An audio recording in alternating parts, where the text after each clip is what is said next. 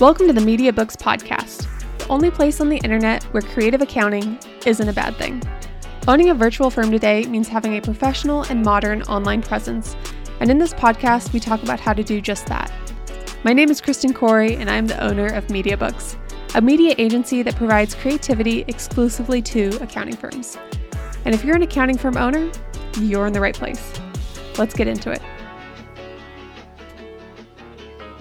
Hello, everyone. Welcome to another episode of the Media Books podcast. In this podcast episode, I'm going to be talking about what changed when I increased my prices. Now, classic story business owner starts a business and offers services at way too low of a price, um, which is what I did. But it helped us get started. It helped me get some experience in figuring out our processes and setting everything up. Um, and now we are, you know, miles ahead than we were at day one. So, of course, um, since then, we have increased our prices, we have figured out our processes, we have team members and a whole bunch of support and tools that we weren't using before.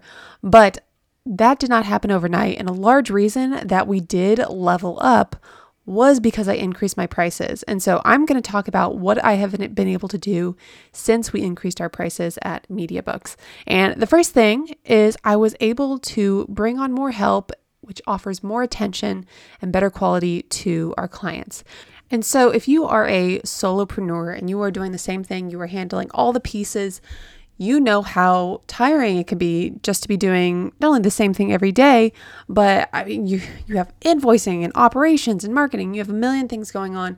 It is overwhelming, but you, of course, want to put your client work first, and you have so you have all these things to manage when we were able to bring on account managers, I was able to become so much more efficient. I was able to have people I could rely on.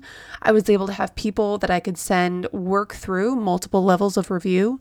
And so it really upped the quality of work simply because I had fresh minds, fresh ideas, and people to brainstorm with. And so that was a big game changer for me. We are not freelancers, we are a firm. So having that sort of collaborative environment totally helped us move the needle on a bunch of projects. The second point is I was able to offer, or I'm sorry, I was able to afford uh, tools that really helped me become more efficient. Now, if there are a ton of ways that you can kind of DIY things and free tools that you can use to schedule content or create content, and the same thing is true with accounting, but we can use a really extreme example. If you are just trying to offer bookkeeping services and you're using Excel because you're trying to save money on QuickBooks, oh my gosh, it's you're going to be working very hard. And so when you're able to afford, that's obviously an extreme example, but when you're able to increase your prices and afford better tools, you are able to do things more efficiently, plain and simple.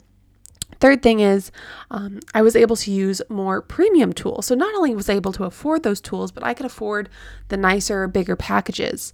A great example of this is um, one website that we use called Social Squares. And similar, you know, I've talked about some websites that we use like Unsplash and Pexels to pull really great brand photography from, brand photography from. But social squares and, and websites where you can sort of pay for these more premium images, the quality is so much better.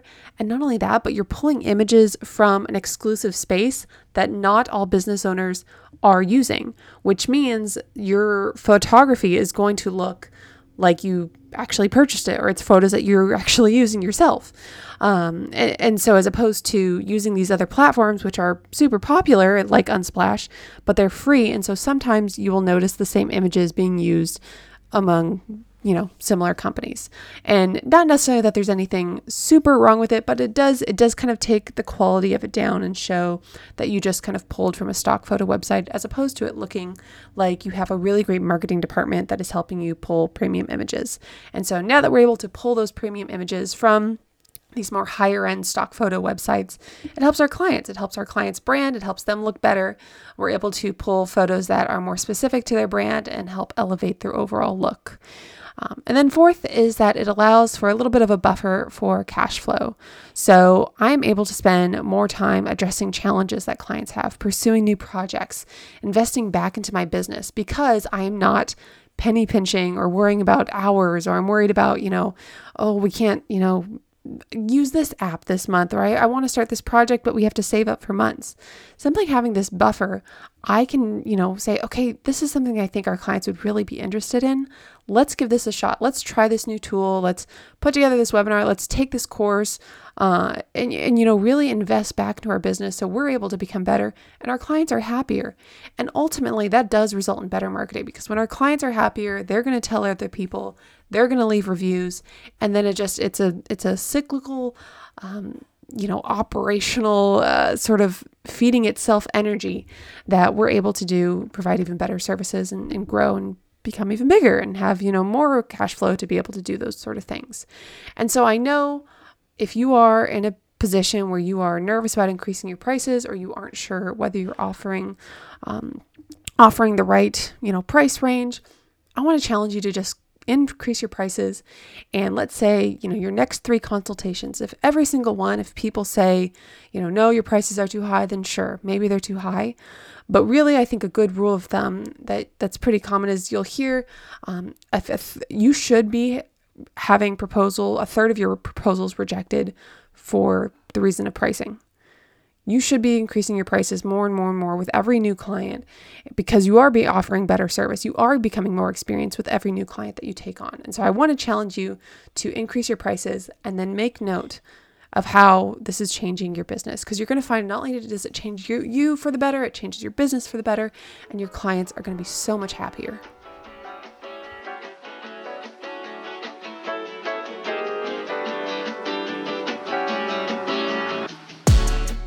Hey guys, this is the part of the episode where I ask you to rate and subscribe. I know how easy it is to jump on here and just say increase your prices. You may be thinking, where do I start? How much do I increase my prices by? First thing I want you to do is make sure you increase your prices to the point that you are profitable. Once you do that, increase your prices by 10% with every new proposal. Then, once you start exceeding that one third rejection ratio, then you know you've probably hit your sweet spot.